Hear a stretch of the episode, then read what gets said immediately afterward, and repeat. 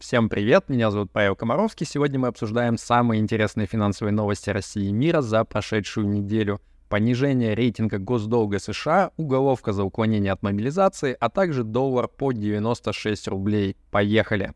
Rational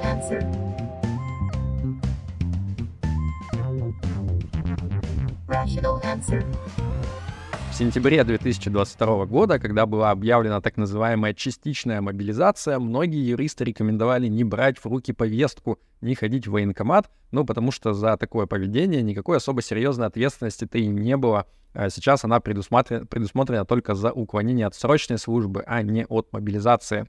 Ну и государство сделало из этой ситуации прямые выводы. Сначала, значит, в апреле 2023 года был принят закон про электронные повестки, которые будут вот прям самовручаться по щелчку мыши военкома. А сейчас вот решили пофиксить и вторую составляющую уравнения этого. Депутат Картополов заявил, что уже осенью в Госдуме собрались принимать закон о введении уголовной ответственности за уклонение от мобилизации. Если закон примут вот согласно заявленному проекту, то в случае неявки в военкомат после получения повестки на, на мобилизацию, напоминаю еще раз, что а, не нужно никак ее получать непосредственно там в руки или еще как-то, достаточно, чтобы она попала просто в специальный электронный реестр повесток, который сейчас разрабатывает Минцифры. Так вот, а, в случае неявки в военкомат а, после получения такой вот электронной повестки, вам будет грозить штраф до 500 тысяч рублей или лишение свободы на срок до 5 лет. Ну, скорее всего, вот за одну разовую неявку сразу же вас сажать не будут, а, но, тем не менее, если, например, вы несколько повесток проигнорируете или там особенно долго, может быть, или, например, дополнительно еще не сообщите военкому о смене места жительства, то в этом случае уже можно будет ожидать и риски уголовной ответственности. Вообще, протащить закон об уголовке за уклонение от мобилизации Картополов пытался еще в прошлом году, в ноябре 2022 года, но тогда от этой затеи просто вот молниеносно, спустя час после появления этой новости, открестились решительно все. Видимо, травма душевная в народе от э, вот этой самой частичной мобилизации, она была слишком свежа. Процитирую просто, что тогда сказал сам депутат Картополов. Он прокомментировал, что на сегодняшний день частичная мобилизация завершена, данная инициатива утратила свою актуальность. А вот сейчас, видимо, решили, что надо стряхнуть пыль с уже готового проекта закона, потому что, видимо, актуальность давно забытая, она снова появилась. А, ну и вот Фарида Рустамова в телеграм-канале в своем а, остроумно заметила, что с разницей всего в неделю депутат Кратополов какие-то совершенно разные вещи говорил. Сначала 25 июля он, значит, заявил, что а, закон написан под всеобщую мобилизацию, под большую войну, а ей уже попахивает. А всего через а, неделю, практически 4 августа, Картополов сказал, никакой новой мобилизации и не пахнет. И вот э, у меня возникают э, какие-то опасения за здоровье носа депутата Картополова, потому что вот совсем мало времени прошло, а нос его чует какие-то совершенно разные вещи, противоречащие друг другу. Я думаю, что депутату Картополову, возможно, стоит сходить на прием к ухо-горлоносу, проверить все, может быть, он как-то нос неправильно использует, и поэтому у него расстройство возникло, я не знаю, ну, бывает такое. А, как обычно, с мобилизационными вопросами мне помогал разбираться в этом блоке новостей Кирилл Крашунов из адвокатского бюро КИАП. Спасибо, Кирилл. Пятницу курс доллара на Мосбирже достиг 96 рублей. В последний раз на этом уровне он находился в марте 2022 года. Кстати, максимум своего курса доллар достигал как раз тоже 9 марта 2022 года на уровне 120,5 рублей за доллар – ни на что не намекаю, просто делюсь статистикой. А, глядя на происходящее, Минфин решил временно отказаться от так называемого бюджетного правила, которое предполагает, что если в бюджете образуются сверхдоходы от э, нефти, газа, продажи всяких вот этих вот углеводородов, то надо направлять эти лишние в кавычках деньги на закупку валюты иностранной, но вот, видимо, решили, что в этой ситуации какое-то будет лишнее давление на ослабление рубля, и в итоге будут вот напрямую эти бабки м, пускать на затыкание дырки в бюджете российском. Тем временем сам ценовой индекс акций Мосбиржи, он э, достиг в пятницу уровня выше, чем в спокойные в кавычках времена 22 февраля 2022 года, что, с одной стороны, выглядит хорошо, но вот если в долларах это все пересчитать, то все равно получается падение примерно на 17% с тех пор.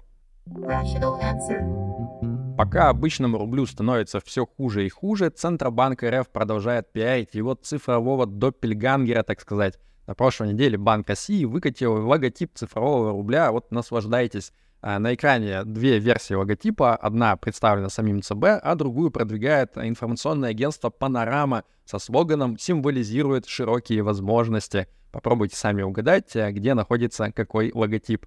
Заодно еще были обнародованы тарифы за использование этого самого цифрового рубля. Так вот, Физические лица обычные смогут гонять туда-сюда их по кошелькам совершенно бесплатно. А с юрлиц будут брать по 15 рублей за транзакцию, а вот бизнесы всякие при продаже товаров и услуг должны будут уплатить по 0,3% за каждую сделку, но не более полутора косарей за операцию. Такие дела.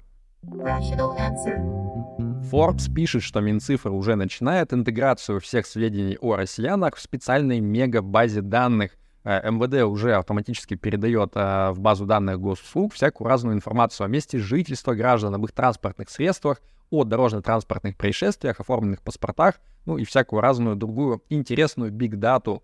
2024 года к передаче инфы про граждан еще и ФСИН подключится. И я думаю, что осталось к этой козырной базе данных еще как-нибудь прикрутить цифровые рубли. И вот тогда-то окончательно мы заживем в светлом будущем всеобщего благоденствия и победившего киберпанка — главное, чтобы копии этой вот мега-базы данных, они не оказались в Даркнете э, совершенно случайно по цене типа там где-нибудь 100 тысяч рублей, где вот все можно будет абсолютно узнать обо всех гражданах. Ну, потому что вот на днях э, ломанули базу Литреса и слили данные про почти что 2 миллиона самых читающих россиян в сеть. Э, как их там зовут, какие у них адреса почты и так далее. И вот э, я думаю, что, может быть, и товарищ майор, который за базой данных госуслуг присматривает, он тоже в какой-то момент кнет э, в какую-нибудь не совсем чистую ссылку с трояном, ну и понесется. Ранхикс опубликовал научную работу с оценкой результатов пенсионной реформы РФ. Помните, была такая попытка внедрить накопительную пенсию 20 лет назад.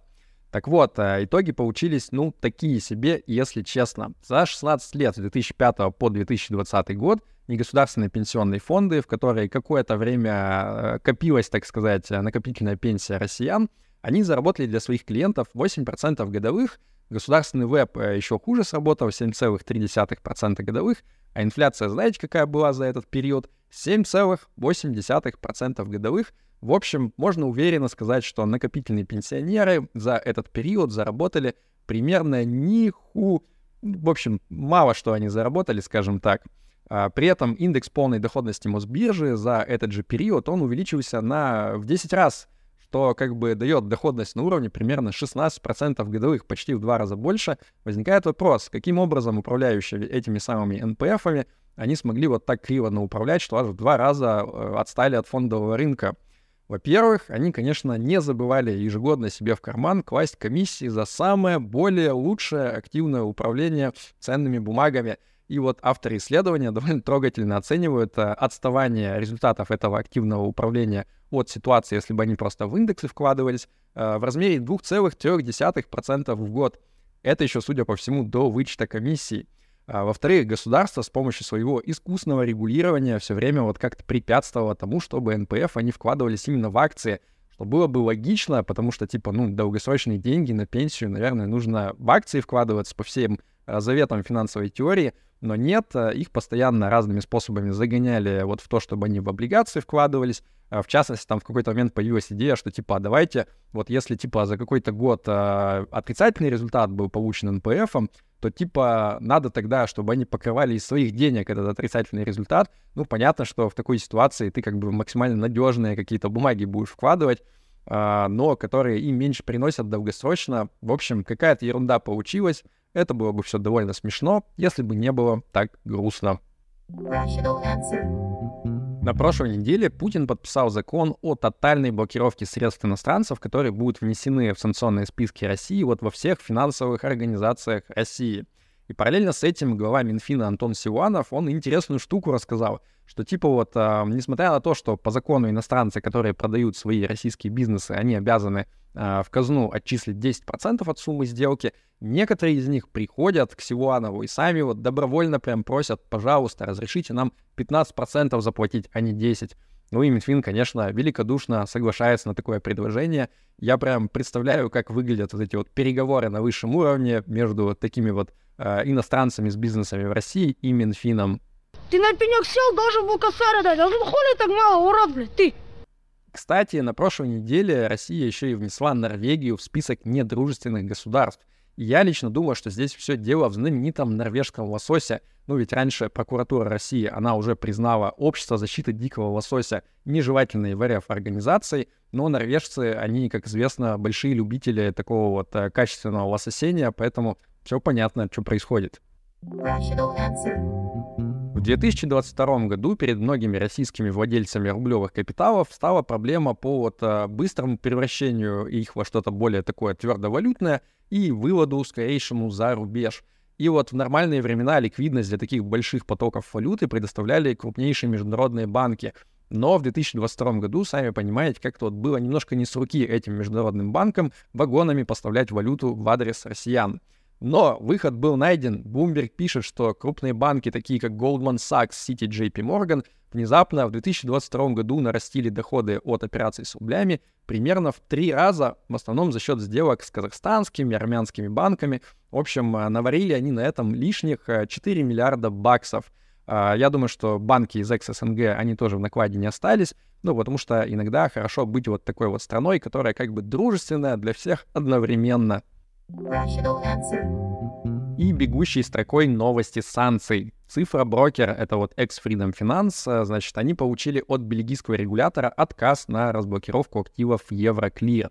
Зато в отношении некоего россиянина физлица Минфин Бельгии он впервые в истории вот поменял свое решение. То есть когда-то ему отказали в разблокировке его ценных бумаг в Евроклире, а вот на прошлой неделе выяснилось, что он получил разрешение на разблокировку этих самых бумаг, а, правда, это вот не совсем рядовой россиянин, у него там и ВНЖ Евросоюза есть, и на счетах 10 миллионов баксов. В общем, вы не думайте, что если ему разрешили, то и вам тоже вот вы пошлете э, заявку, и типа вам ее тоже одобрят. Скорее всего, нет, надо там юристам всяким дорогим платить, и вот это все. Далее, UBS, который ранее в начале года купил э, другой крупный швейцарский банк Credit Suisse, он объявил о том, что типа они приняли решение закрыть большинство до 75% а, банковских счетов, открытых на российских физлиц. Причем тут речь идет вот не о том, что типа, не знаю, там, которые проживают в России и так далее. Нет, это граждане России, у которых постоянное место жительства где-то за пределами России. Так вот, даже им планируют закрывать счета, ну, потому что, типа, банк не хочет связываться с этим всем, боится, что будут ему в будущем какие-то штрафы предъявлять. В общем, пытаются играть осторожно. Громкая свистопляска по поводу повышения потолка госдолга США в этом году не прошла бесследно. Одно из трех крупнейших рейтинговых агентств мировых под названием Fitch, оно, значит, снизило оценку по долгосрочному американскому долгу с максимальной оценки А, ну, то есть 3А, до чуть менее максимальной А плюс 2А. В прошлый раз такой же трюк провернуло агентство Standard Poor's еще в 2011 году, да так с тех пор обратно и не подняло рейтинг, и интересно, что триггером тогда тоже стали дебаты вокруг поднятия потолка госдолга. Но что особенно интересно было тогда, вот, ну, типа, можно было ожидать, что понизили рейтинг э, госдолга США, наверное, все бросились продавать эти самые US Treasuries. Так вот, тогда, в 2011 году, произошло ровно обратное, ну, потому что люди решили, блин, типа, что-то неспокойно, сейчас финансовые рынки заволнуются, значит, нужно продавать все эти ваши акции и бежать в наиболее надежные активы. А какие наиболее надежные активы? А все еще по-прежнему US Treasuries, так что они тогда даже подросли в цене. Но в этом году вообще как-то обошлось без особых а, потрясений. Рынок решил, что да, в общем-то и плевать, а, другие дела нас заботят больше. А, короче, на текущий момент только эксперты-рейтингеры из вот а, третьей крупной рейтинговой компании Moody's, только они вот упорно держатся за идею о том, что значит, максимальная а, надежность у штатовских бумаг остается Ждем, когда и у этих сдадут нервы. Ну, пока, правда, они отреагировали только тем, что на прошлой неделе до преддефолтного рейтинга понизили э, страновой рейтинг Нигера, ну, потому что у них там какой-то военный переворот опять начался, и все неспокойно. Uber впервые за всю свою историю умудрился заработать квартальную прибыль в размере 326 миллионов долларов — Правда, за предыдущие 10 лет он умудрился прожечь аж более 30 миллиардов баксов инвесторских денег. Э, в общем, какие-то вызывают вопросы определенные, вот эта вот финансовая успешность супер стартапа так называемого вы не находите, ну, при том, что у него 90 миллиардов баксов капитализация, А, в общем, такие вот были времена интересные на фондовом рынке, что а, надо было как можно быстрее всех сжечь инвесторские деньги, чтобы стать самой, типа, богатой, в кавычках, компанией. Возможно, мы уходим потихоньку от этих времен, потому что вот даже несмотря на потихоньку получение прибыли, вот не сказать, что там котировки Uber, они как-то там резко скакнули вверх. Нет, они даже чуть-чуть подуменьшились. Массовые посадки за использование эмодзи, возможно, не за горами.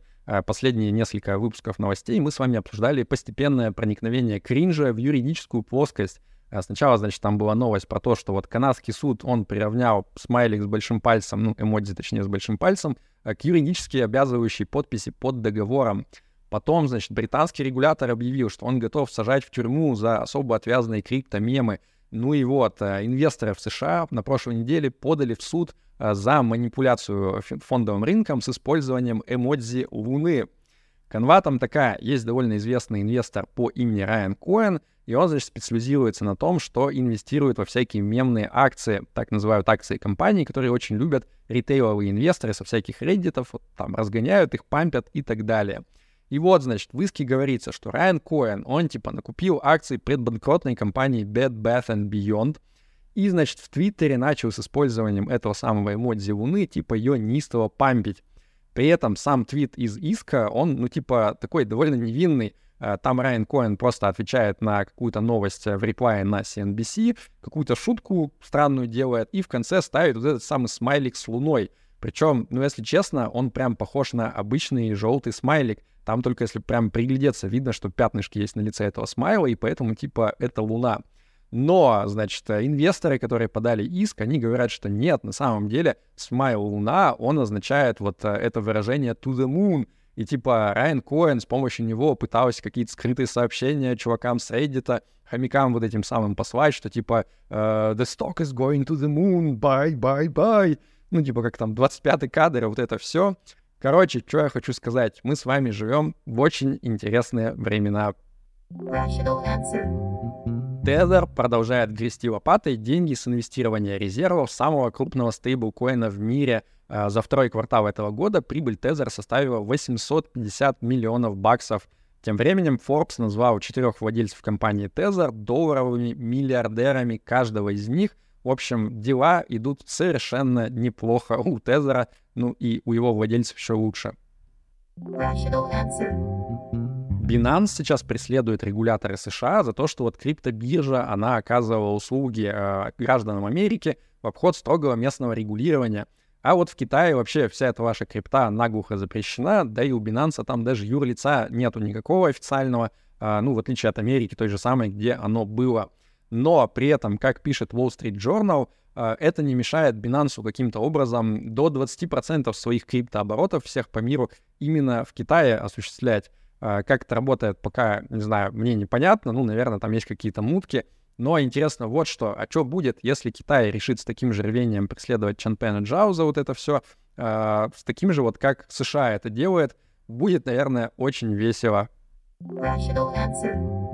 На этом на сегодня все. Как обычно, огромное спасибо всем, кто поддерживает нашу передачу донатами на Патреоне и на Бусти. Если вам понравился выпуск новостей, ставьте ему лайк и подписывайтесь на YouTube-канал. И, кстати, на этой неделе выйдет моя новая бомбическая статья про сверхпроводники. Будет очень круто. Если не хотите пропустить, то по ссылке в описании подписывайтесь на мой телеграм-канал. Итак, на этой неделе вместо традиционной рубрики «Хорошая новость недели» у нас будет стрёмная новость недели — а, очень странный суд по очень странным основаниям приговорил Навального к 19 годам колонии особого режима. Говорят, что это вот та еще жесть. В общем, ничего хорошего в этом нету. Да пребудет с вами разум. Пока.